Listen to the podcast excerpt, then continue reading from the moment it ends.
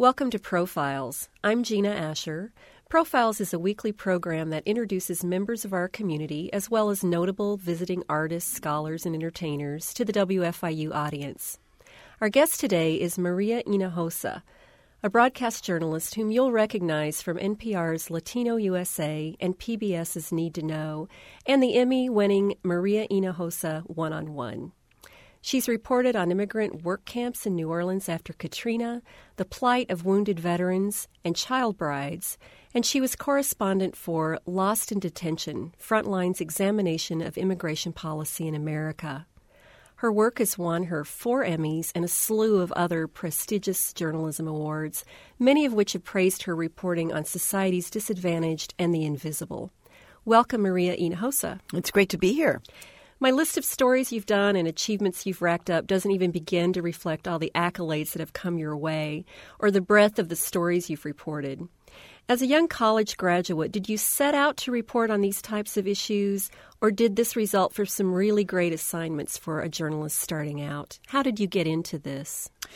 No, in fact, part of what I'll be talking about in my speech here on campus is that even though I was an avid consumer of the news, um, growing up on the south side of Chicago in Hyde Park, uh, you know, Mexican immigrant family. My father was a, a medical doctor devoted to research at the University of Chicago. Um, so we were exposed to a lot. We consumed a lot of news. Um, journalism in the United States actually was really important because we would go back to Mexico and we would see the difference between living in a democracy and an, an authoritarian regime with a facade of democracy. Yeah, newspaper television. It was really important to me. But I never saw my story, the experience that I was having that I knew was 100% American. Um, I mean, my father immediately became an American citizen. We all had green cards um, for many, many years until I became a citizen. But I didn't see the the experience that I was having reflected anywhere. Much less was there um, anyone who looked like me or had a name like me or sounded like me doing anything in any media. So it was not something that I thought was actually attainable. The you know that notion of there are no role models, so you don't see yourself. Well, that you know, I went to college in New York actually to be a, a dancer and an actress. I know most people don't know that. And it was there that I got involved with the local college radio station up at Columbia University um, which is a pretty famed college radio station. It's where Robert Siegel started and several other radio personalities, WKCR. And there I started doing live radio.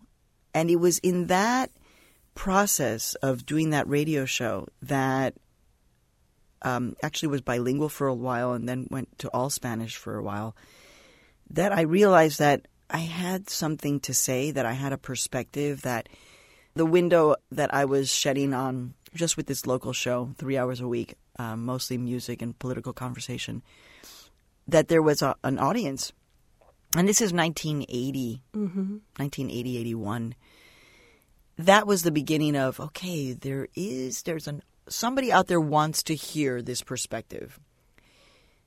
But I still didn't think that I was going to have a place, much less in a in a system like NPR. So it was kind of on a fluke that my career guidance counselor said, You must apply to this internship to All Things Considered. Susan Stamberg is a Barnard graduate. You have a good chance of getting it. You must apply. And I was like, I will never get it. I'm not good enough. I can't do this. And I got it. It was adorable. There were like, you know, 25 people applying for one internship. that was the old NPR, the old All Things Considered and uh, and that's kind of how it all started. Once I got there, and I was like, "Wow, this is really what I want to do." And then there's a whole other trajectory, but that was when I kind of said, nah, "I think I want to do this." And this was when you were still a student. So I got my internship at NPR right as I graduated. Um, so it was I couldn't actually. This is a real interesting issue. You know, a lot of students um, from financially challenged backgrounds can't do internships because they have to work. So they, they can't work for free. Um, I was one of those students. I had to wait until I graduated when I was able to take a whole month off and not work, you know, put my waitressing a job on the side for a month, and I did that once I graduated in January of 1985 is when I had my internship at at All Things Considered, and that was, like I said, the beginning of a lot of things. And so you really learned on the job about tracking a story, developing a story, producing a story. Oh yeah, I mean, we were NPR junkies uh, back then because um, NPR back then was they were the you know the smart, the nonconformist, uh, a little bit of the rebel kind of media. So I was an avid consumer of NPR, and actually one of our fellow students uh, is was Katie Davis, who at one point was the anchor of Weekend All Things Considered and a great radio producer. And Katie was already filing for NPR when she was a student at Barnard. So we we were very familiar with um, you know where the NPR bureau was. We would go down there. I was exposed to you know I met Margot Adler, I met Mike Shuster, you know all these uh, Manoli Wetherell and Patti Neighmond and Renee Montagne when they were all um, youngins and newbies. I began to learn what it was to put together a radio piece. And you're right, the visual part of it, like actually seeing it. Oh, this is what it looks like when they go in, they track a piece. Oh, this is what it looks like when they cut tape because that was when you could actually see them cutting tape. My favorite way to cut tape with a razor blade. So, yeah, that was the beginning of how to put a story together. But what I always knew that I wanted to do with my reporting was that I wanted to make people feel something.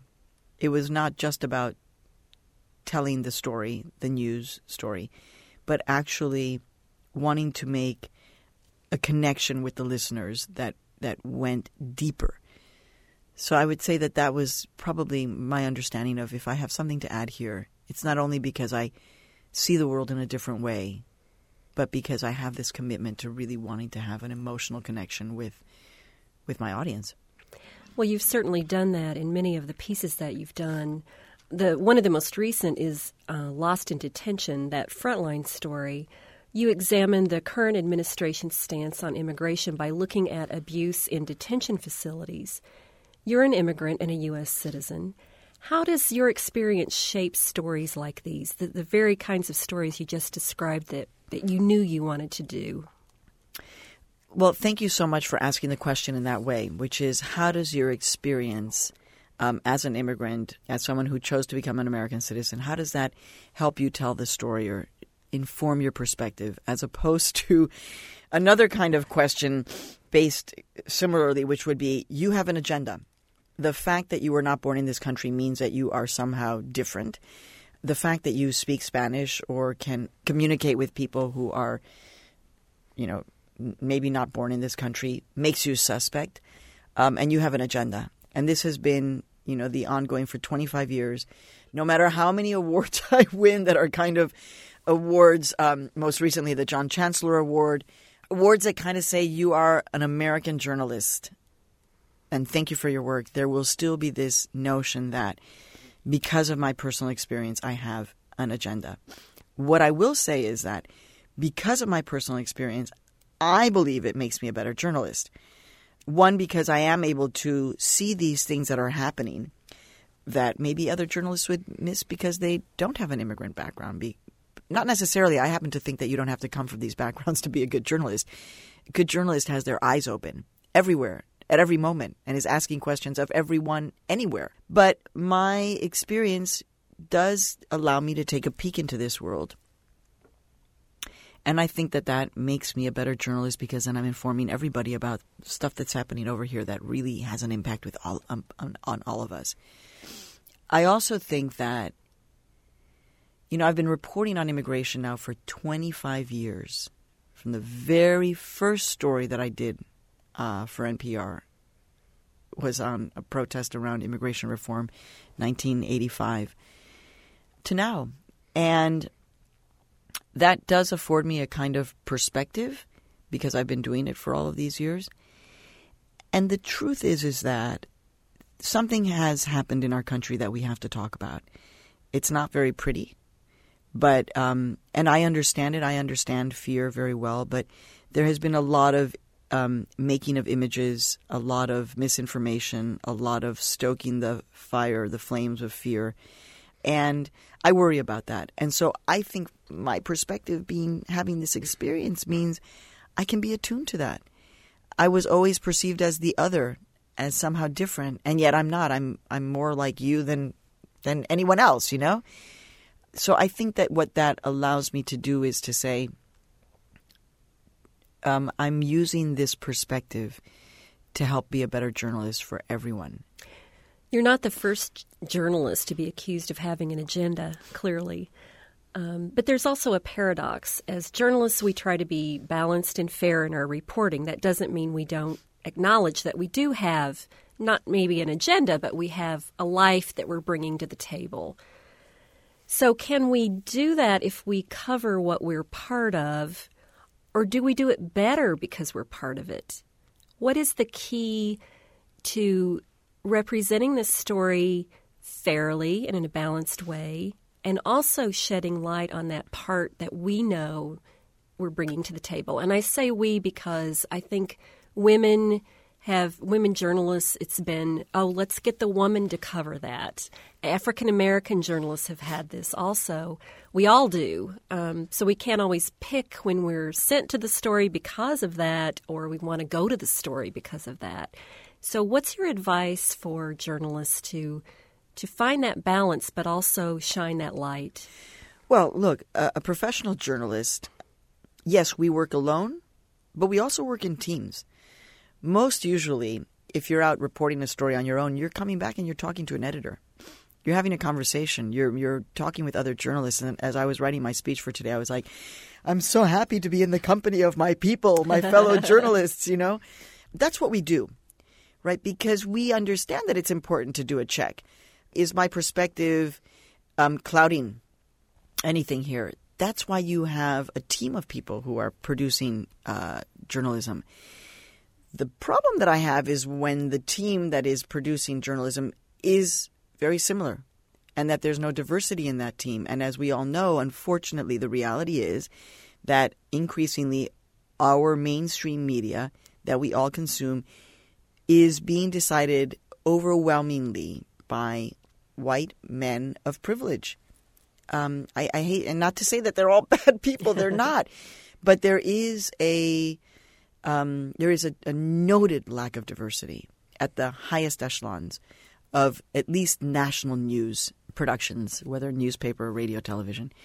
Um, the web is something very different, but but even there, there there are issues.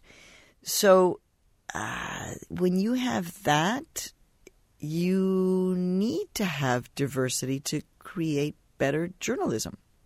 So how do you do it? We're professionals. That's what we do and um, and at every turn, we have to be able to. The only thing we have as journalists is our credibility, is our our honesty, is our work, and so none of us want to.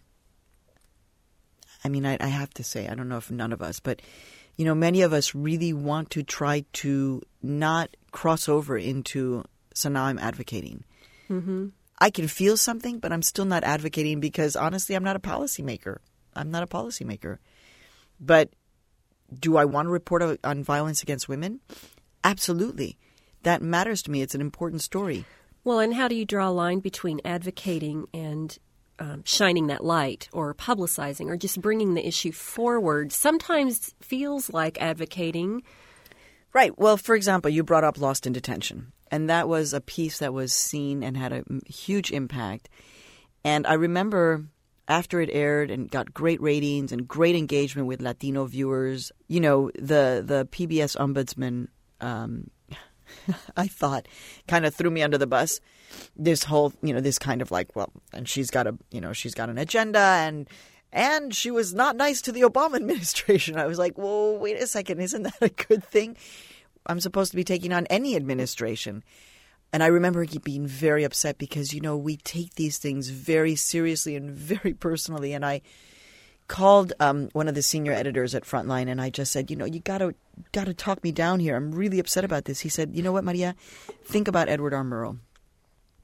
Just think about Edward R. Murrow and the Harvest of Shame and what he did, and would anybody in their right mind have demanded from Edward R. Murrow and now you have to do a half an hour all about the perspective of the owners of those farms because, you know, sometimes our role as journalists is exactly to shine light, not to say, here's the policy solution, because that's not what we study, but shine the light on the problem and not feel bad about telling the truth.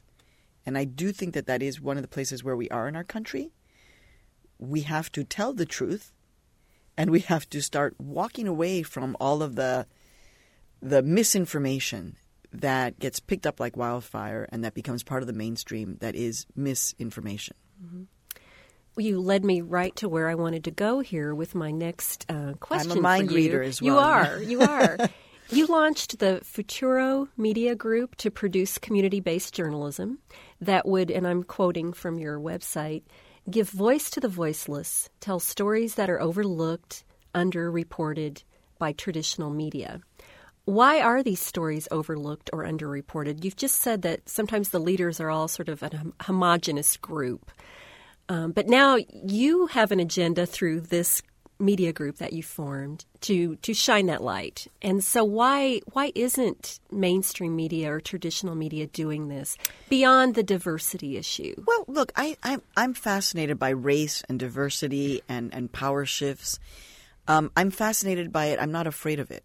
I think that um, you know I there are stories that speak to me Native women being raped on reservations by non Native men and not having any legal recourse. Of course, this was just finally addressed through the Violence Against Women Act, but that's a story that I, I don't want to generalize, but the truth is is that when I have been in some major news networks and I will have brought forth these stories, the response will be like, "Oh, well, that's a that's a woman's story. Who's going to want to watch that? Or, you know, immigrants not sympathetic. Uh, they all broke the law. You know, so it just happens that there is a kind of dismissal. So these stories inspire me. I get excited. Um, one of the stories that we are working on for our no, our new television series um, that is being produced by the Futuro Media Group for PBS, and it's called America by the Numbers. It's a data driven reporting about the new American mainstream, the changing America, the organically diverse America. And we're telling these stories not like looking at them from afar, but rather from the inside. You know, here's a story that I think a lot of news networks would be like, ho hum. I'm fascinated by it. And the story is this by the numbers, the community, the population that have the that have the has the highest rate of inscription in the military in all forms of the military are Pacific Islanders from America, mm-hmm. Samoa, mm-hmm. Marshall Islands, Hawaii, uh, etc. They also have, by the numbers, statistically, the highest rate of death and injury from serving in, in the military. I'm already interested. Why is that happening? Well, clearly there's a complicated story.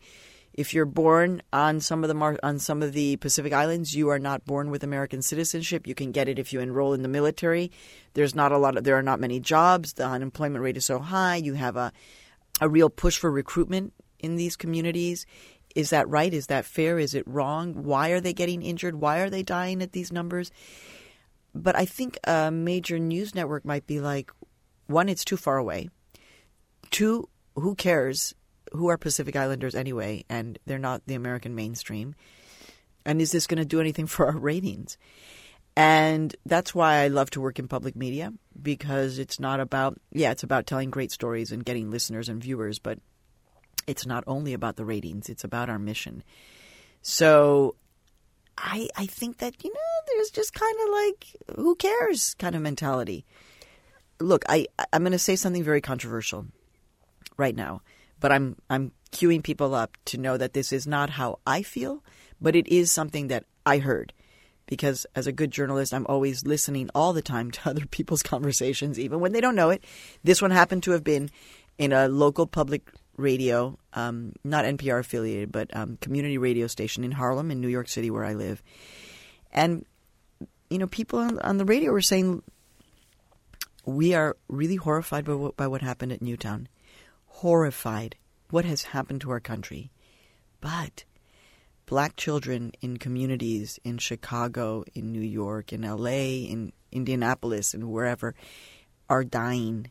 They are being shot daily. And so we have to understand that. You know, we have to understand that we are a country that has a very difficult past.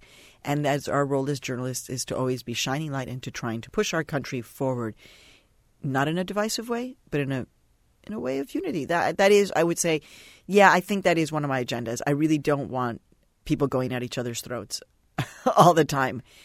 Totally good with disagreement, with debate, but for something that ends up being for the good for our country, not just yelling and screaming at each other. That's not productive.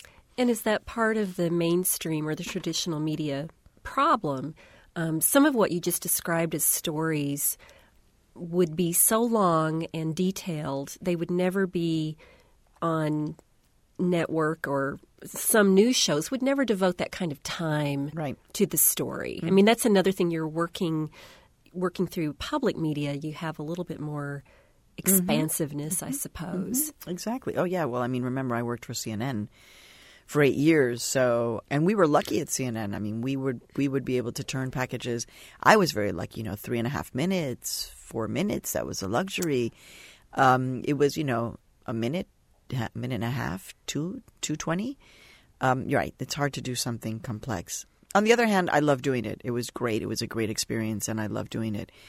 But the whole um, advent of cable news media is really an interesting phenomenon and very helpful on the one hand. I mean, I worked there for eight years. On the other hand, I'm highly critical of um, of you know the need for always having something that you've got to be talking about.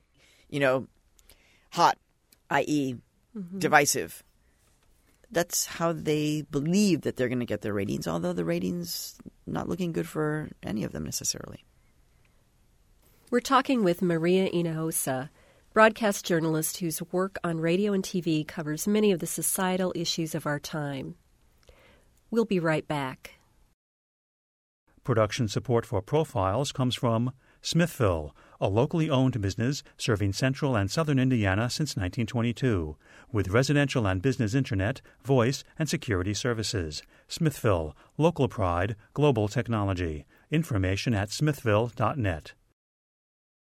We're talking with Maria Hinojosa of NPR and PBS, an award winning journalist for more than 25 years who has pursued stories about topics from immigration to Alabama's poor to the plight of wounded veterans. Welcome back.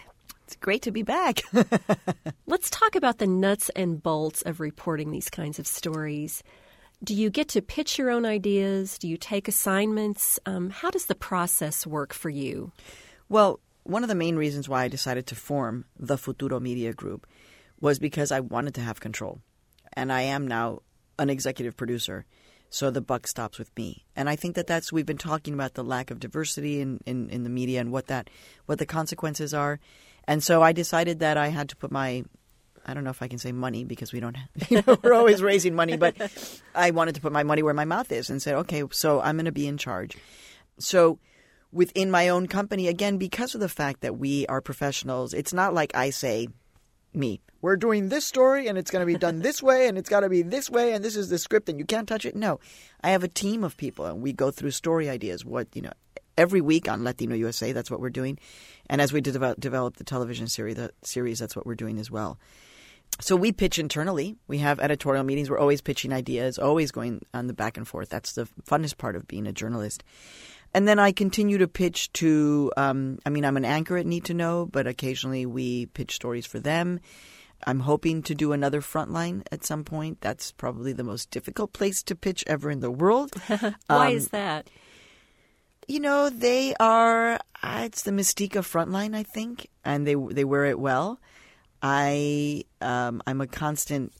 I'm, I'm a I'm, I push. So I was the first Latina to ever anchor a frontline and I'm I'm expecting and hoping to do more.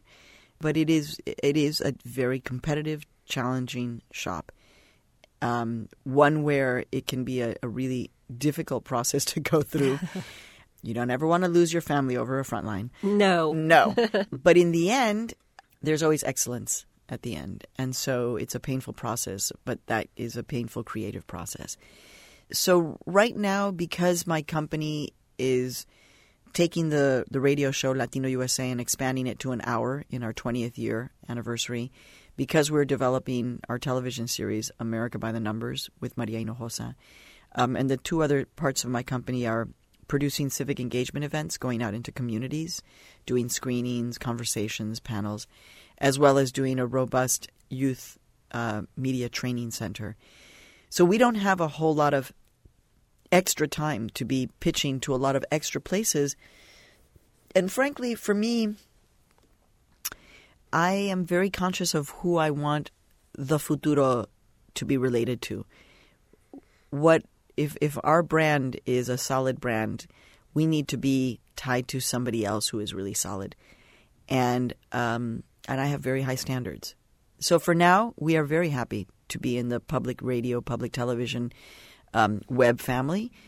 But to be honest with you, yeah, I have dreams of doing other things. Mm, you know, bigger, yes, yeah, sort of. This, you know, such as you know, I never, I, I, have been thinking about this because people would say, you know, five years ago when I was a senior correspondent at now on PBS and anchoring Latino USA, and people would say, so what's your wildest dream? I always call it dreamo-vision, and I ask this of young journalists. What is your dreamo-vision of yourself? And they are, you know, they get all coy and kind of like, well, I don't know. And I'm like, no, no, no. You need to dream big right now. What, if you could just say, this is what I want to be, what would it be? You know, and I would say, apart from being an, uh, a correspondent for 60 Minutes, which is still there for me, I was like, well, you know, I want to I want to have my own production company. And I want to start producing stuff, not only my own stuff where I'm the anchor, but a feature film, another documentary, another couple of documentaries, a reality show that you know that is that is um, uh, an educated reality show. Um, it involves dance, but not that lady who does the dancing with the little. I don't. I've never seen that show. So I have a lot of ideas, and and the fact is, is that you know maybe I should be winding down. I don't know, but I feel a tremendous amount of pressure to step up to the plate and deliver because it's this historical moment, right, where the Latino population over the last decade grew by 43, 44%. We are continuing to grow, so we have a role to play. And I believe that I am somebody who brings people together, and so as a as a prominent Latina, my role should be to engage and use the media across the board. And yeah, maybe even make a little bit of money in the process. that would be like amazing. what kind of stories do you want to pursue? Do you want to continue in this uh, this non-agenda, this non-advocacy role? In other words, do you what kinds of stories still appeal to you? What's left out there? Oh my God, um, there is so much to be done.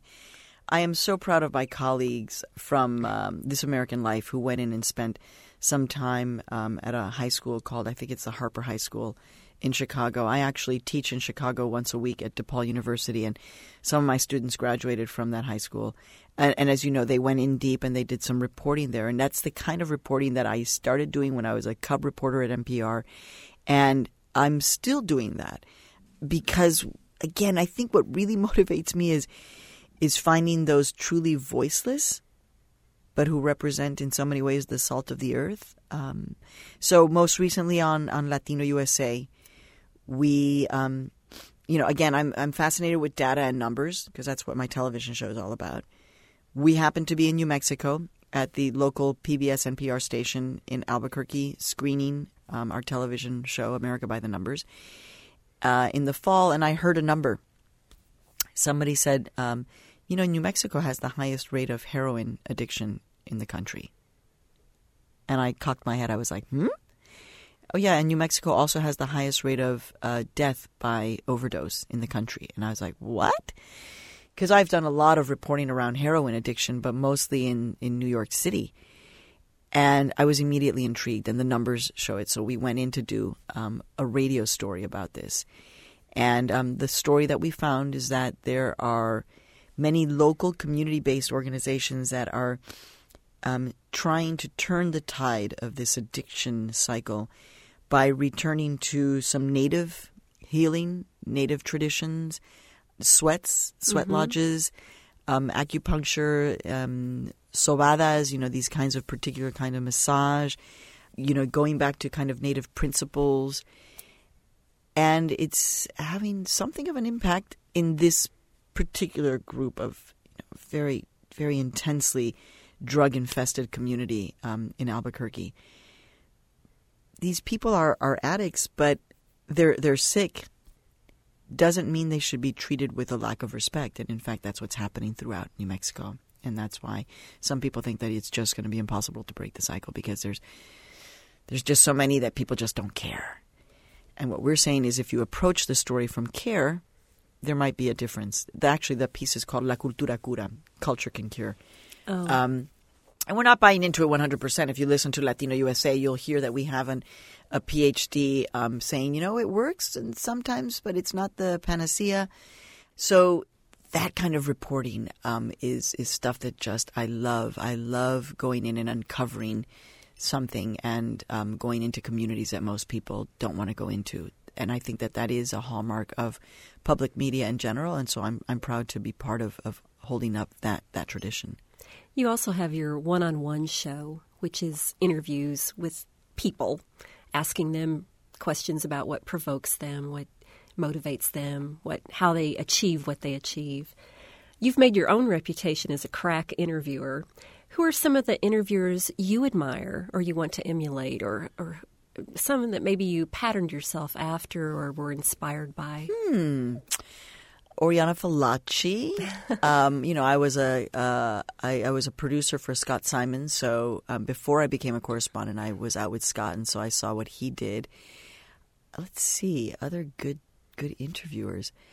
I don't know if I. I think that the key to being a good interviewer is ah, it's actually kind of staying in the moment. It's what you're doing. It's you know having done a lot of research but your ability to stay in the moment and to connect with somebody. Um, and I think the other key is to be humble. I think um, somebody else who comes to mind actually is Ed Bradley. And I remember when I was, um, I don't know who I was talking to about Ed Bradley, and they said, Yeah, you know, the thing about Ed is whenever you would see him, whenever you would see him in his interviews, he always had his hand on his chin. And somebody said that's always a surefire way to see if somebody's really listening. Like they're listening because they're actually listening. Um, Ed's kind of like capacity to just be very authentic in his response, just kind of like, wait, wait, wait, wait, wait. What you just said just doesn't make any sense. So Ed Bradley was really important to me. So I think it's it's really about humility, really important. On the other hand, the ability to be tough, right? I mean, I've I've enjoyed interviewing Sheriff Joe Arpaio from Arizona. Um, enjoy. Let's see, is that the word I want to use? Hmm. I find it very interesting to interview him because he is such a bully, and I'm just not used to interviewing people who are bullies and enjoy it. And and so my question to him has always been, Sheriff Joe, why are you always so angry? Why are you yelling at me right now? And his response? I'm yelling because everybody's always yelling at me. Yes, Sheriff Joe, but I'm not yelling at you. Did you notice that?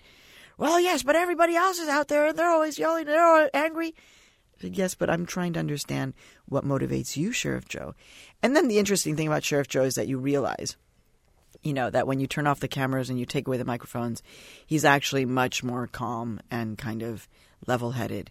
And so, you know, you pull back that curtain you know, the curtain of Oz, and it's like, what? So I think, um, so for us to see that happen with some of the people who we interview can be very upsetting. And also, yay, some of my colleagues who actually don't engage with the people that they're interviewing, just, you know, that they believe that that's the way, best way that they can do their job is to keep their engagement with the interviewee at a minimum. Whereas I'm just like, I'm going to meet you. I'm going to introduce my, I mean, I probably will hug you. I'm all about creating a safe space for the person who I'm about to interview. And some people approach it as more of a sterile. Some people, some other um, journalists can approach it as more of a sterile kind of like, I have to keep my distance from you. And I'm like, okay. All right. Who's been a fun interview? Well, the most recent fun interview actually was with um, Justice Sonia Sotomayor. And the reason why it was so fun was because I've interviewed her now on three occasions. I was lucky enough to do the very first interview that she ever gave on camera after being uh, named to the Supreme Court. So this was in the summer of 2009. And um, we did an interview for an HBO documentary called The Latino List. Wow, that was like extraordinary being in her chambers, being with her as she was, you know, they were putting makeup on her in her I mean like amazing. Then I didn't interview her again until just in January of this year. And uh, it was great to see her again. She, you know, showed up looking amazing because she takes very good care of herself and is big exercise freak and eats very well because she's diabetic. And um, yes, we did hug. Uh, yes, oh, good to see you. You know, la, la, la. And then she looked at me and she said, "Maria, I have the very first question that you you need to ask me for this interview." And I was like, Your Honor, thank you so much for having a first question for me, but you know, I'm I'm pretty prepared and I have a great first question. Yes, Maria. Sonia Sotomayor saying to me, Yes, Maria, but you really need to ask this question first. And I was like, Of course, Your Honor. Of course, but I have a great question myself. She said, Yes, Maria, but you have to ask this question. Okay, what's the question? And the question she wanted me to ask was what motivated her to write her memoir? my beloved world. What a shock when I asked that question, and she said it was a question that I had asked her in that 2009 interview that had motivated her to write this oh, book. Oh my goodness. So, of course, it's just like, wow, this is definitely one of those amazing moments. Pinch me, is this really possibly happening? I am interviewing the Supreme Court Justice. I know her, I'm touching her, and she's telling me that I motivated the desire to write her, her memoir? Wow. She was right about that question. Yes, she was. Now, what, what the question was actually, what was it about your family, Justice Sotomayor, that gave you the tools to push forward? And that's when she realized, hmm, people think I have a great family life. I didn't. It was really hard. And that's what she wanted to tell the story of it's not easy. Looks pretty, not easy. Everything is a challenge. And that book, I think, is a seminal and transformational book, not just for a Latina Supreme Court justice. It is, I believe, a transformational book for our country because it is, uh, again, pulling back the curtains on, you know, the Supreme Court, what it does, who's there. Um, these are people who we never hear from, and so going so deep into the life of somebody um, who is so revealing was amazing. So that was a pretty amazing interview. Um, been an infuriating interview or somebody who really did sort of make you feel like you had an agenda or someone who who didn't turn out exactly the way you thought it would? I don't think I've ever had an infuriating interview. Um, I think probably the closest is, is with Sheriff Joe Arpaio.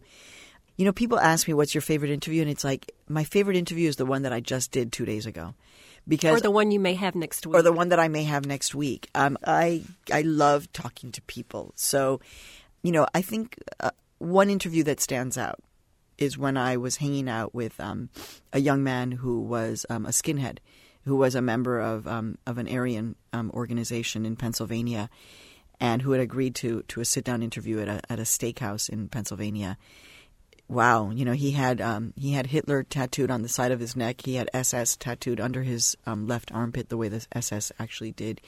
He he was clearly a skinhead, and and we had lunch and talked talked for about four hours, and and then he realized he kind of liked me. we we got on we got on well. We had good conversations, and I said so so Terry, and we ended up doing a story for for All Things Considered. I just said, so Terry, now you know, now that you know me, yeah, yeah, I was born in Mexico. You know, you think I'm I'm the biggest threat to this country, and I'm unpure. But we're friends, so what would you, what do you, what do you say to someone like me about the future? And he said, I think you should leave the country for your own good because a race war is coming. So I like you. Leave. that interview stands out. I'll never forget that. He was being honest. And I, I, was like, okay, thank you for that. That interview, for some reason, here in, in Indiana, it popped into my mind as one of those memorable moments. Is there a book in you? You've written two books already. One was about uh, your coverage. It's called Crews Gang Members Talk to Marina Hinojosa. Um, and the other one is Raising Raul, which I want to talk about a little bit. Adventures Raising Myself and My Son. In the latter, you write about reconciling motherhood with a career, specifically Latino motherhood with a career. Now, your children, you have a daughter also, are older. How did all that raising work out? You're so funny because actually, yesterday, I wrote an email to my agent. I was like, oh, listen, let's reissue Raising Raul, and I'm going to add an addendum, and I'm, then we're also going to put a companion book about raising my daughter, because of course my daughter's like, Mom, what about my book? Well, and I'm sure that's a different story altogether. Different story altogether. So, yes, there's another book in me. I just wish I had another two days where I could like live on another planet and be undisturbed, and then I could write that book really fast. So, yes, there's another book in me. I think that I I feel a real responsibility as well to talk about what the last three years have been like when I launched my own company, when I took that deep dive, um, where you know I was always just a journalist, and now I'm actually running something, and now I've got a staff, and now I've got you know a board of directors, and blah blah blah blah blah blah, blah. and how scary it's all been. Um, Okay, truth be told, what what keeps me going is when I wake up and I'm like, "Oh my god, I've got a staff and I've got to raise all this money and we've got to all the things." And I just you have think, to pay people. Yes, I have people who are dependent on me, and I just think, you know, who else is scared this morning? Hmm, Oprah Winfrey is scared this morning because she's having a hard time too. You know, she's got a, a a network that she's trying to get off the ground. So all of us in the media are facing challenges. So there's a part of me that feels like I should tell that story specifically for women, for women of color, for Latinas to to to um, counsel them to just jump in, that it's all going to be okay. I have a I think that there's a part of me that wants to talk about the last decade. You know what happened since 9/11, um, and how our country has been changed, and how this is a, a again a transformational moment in our country, and the responsibility that we all have to safeguard our democracy to make sure that due process is guaranteed to everyone, that we do not um, just give up and live in a police state because that's what ended up happening after you know 9/11. Um, believe me, I, I, I want security. Uh, I covered the September 11th bombings. I suffered from post traumatic shock as a result. I lost, you know, people who I reported on lost their families. So I am very close to this issue. I am I want to be safe. I worry that in the name of safety, we are giving up a lot. Um, and this is a concern that I have as an American citizen, as somebody who chose to become an American citizen. And so these these basic issues of the Constitution and due process and freedom um, really matter to me. So there's a part of me that says, well, you need to talk about that too in a book. So I don't know. Yes, yes, there's a book. I just need that planet. yes, that two days. So you've already been inducted into the Paley Center's She Made It Hall of Fame, which kind of sounds like maybe you do have one more book in you. Um, and that Hall of Fame is for women trailblazers in media. So you already talked a little bit about some of your dream projects. Uh, what would be the capstone to your work? Not that we think you're done yet, but what would really be something that that you would want to to finish or or just um, certify a great career? I'm I'm kind of there. I have to say. I mean, at this point, I feel very satisfied. You know, we have projects in development. So we are developing um, a series for PBS. So that's kind of huge. It's my own series, and we're developing it. Um, it is the first time that a national news program is anchored and executive produced by a Latina woman. Um, that's pretty amazing. So that's that's a big you know notch that I have um, achieved. We are developing a, a major multimedia project called the Violence Against Women and Girls Reporting Project because I care deeply about this. Um, based on a number, uh, a recent poll found that 92% of American women say that violence is the issue that is of most concern for them. That I think is fascinating. So we want to dive deep there. That's a big project that's kind of close to my heart. We're just starting on, on raising the money for that project, so I want to complete that. Again, besides getting that job offer at 60 Minutes, which I still think should happen, I think I would like to produce a feature film. And I, I actually like feature, not necessarily documentary. Um, so yeah, that might be that might be there. That's tapping into that early uh, drama dancing. Well, you know what? The King's Speech that mm-hmm. became, you know, amazing movie. That movie was made by a fellow journalist. I don't know his name. He's British. Um, and I met him actually, uh, like a couple of a week after he had won his Oscar. I ended up having dinner with him through another situation, and and he's a journalist. He he's just like us. And he just said, you know, I was looking for a good story and I bought the rights and I just and I'm like, okay, we're all about story. And um and so sometimes um why not? Why not, you know, move into that into that realm? You know, one in four Latinos buys movie tickets in the United States of America. One in four. So while I might be thinking about a major dramatic film that you know is just like world changing, there's also a part of me that's like, well, what what movie would my kids want to go see? You know, so there's that, and I think that the other thing parallel to that would be to make another transformational um, film like Lost in Detention mm. um, that is deep, that uncovers, and I have some of those, but I'm not going to reveal what they are because I don't want to give them away. Well, that's right. Protect protect your ideas. That's a fitting note to end on. We've been speaking with broadcast journalist Maria Hinojosa of NPR's Latino USA and PBS's Need to Know about her 25 year career and what she plans for her future. Maria, thank you so much for being with us today. It's my pleasure. Thank you for having me back in Bloomington. This is Gina Asher for Profiles. Thanks for listening. The program you just heard was recorded in March of 2013.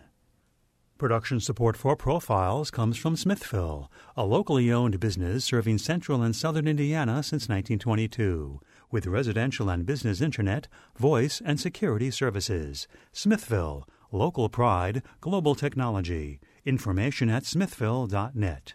Copies of this or other programs can be obtained by calling 812 855 1357.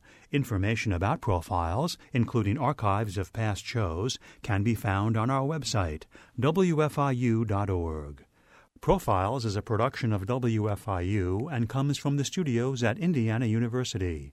Mia Partlow, producer. The studio engineer and radio audio director is Michael Paskash. Please join us again for the next edition of Profiles. For WFIU, thanks for listening.